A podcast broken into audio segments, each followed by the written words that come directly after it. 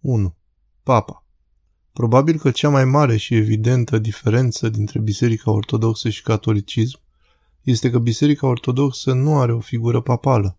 Pentru catolici, papa nu este doar liderul suprem, adică are jurisdicție directă asupra oricărei biserici din toată lumea, dar el este de asemenea considerat infailibil în anumite circunstanțe. Biserica Ortodoxă nu este de acord cu niciuna dintre aceste dogme. Noi nu considerăm niciun episcop ca fiind lider suprem peste întreaga lume. Nici nu vedem pe vreunul dintre ei ca fiind făcut infailibil de Dumnezeu atunci când vorbește despre credință și morală. Noi avem practic o adunare a episcopilor care iau decizii împreună, iar bisericile locale au un patriarh sau un primat, cu o altă titulatură poate, care prezidează întâlnirile lor, dar el nu este conducătorul lor absolut.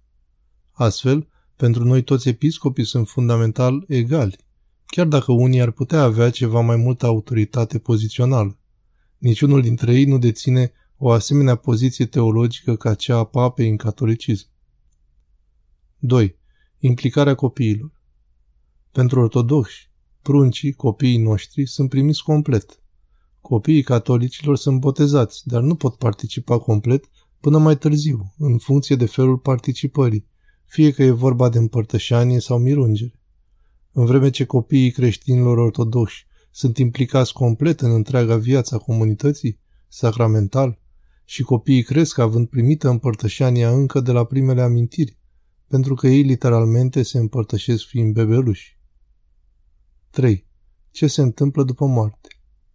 Învățătura catolicilor despre purgatoriu și apoi de asemenea sistemul indulgențelor. Ortodoxii nu cred în nimic dintre acestea.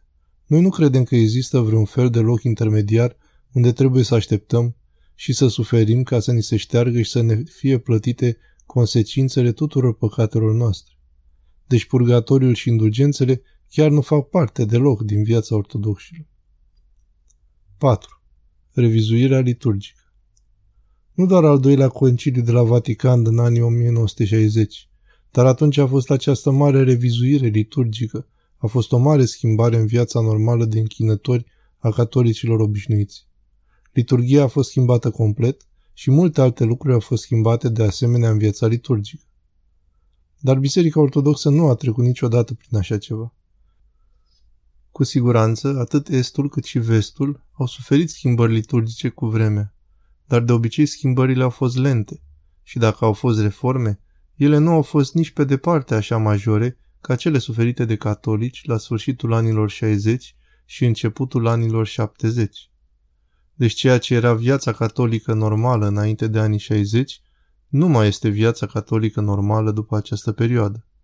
Dar, pentru creștini ortodoxi, sunt diferențe foarte, foarte mici. Problema este cât de mult participăm noi efectiv la ceea ce este viața normală creștin-ortodoxă. 5. Viața ascetică și postul. Pe vremuri catolici aveau o tradiție de postire destul de riguroasă. Acum, în mare parte, singura obligație pentru catolici e să nu mănânce carne în vinerile din postul mare. Pentru creștinul ortodox, care cu adevărat respectă ceea ce se așteaptă de la noi, ajungem să postim aproape jumătate din zilele anului. Asta nu înseamnă că toți ortodoxii postesc atât de bine. Unii sunt foarte buni, iar unii nu sunt atât de buni. Dar, cu toate acestea, așteptările cu adevărat nu s-au schimbat aproape deloc pentru ortodoxi.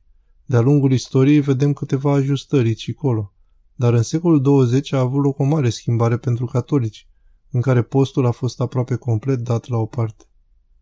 Astfel încât ceea ce trăiești în viața de zi cu zi ca și catolic s-a schimbat semnificativ în ce privește ceea ce este așteptat de la tine să mănânci sau să nu mănânci. În vreme ce noi ortodoxi niciodată n-am avut o asemenea mare schimbare. Traducerea www.chiliatonita.ro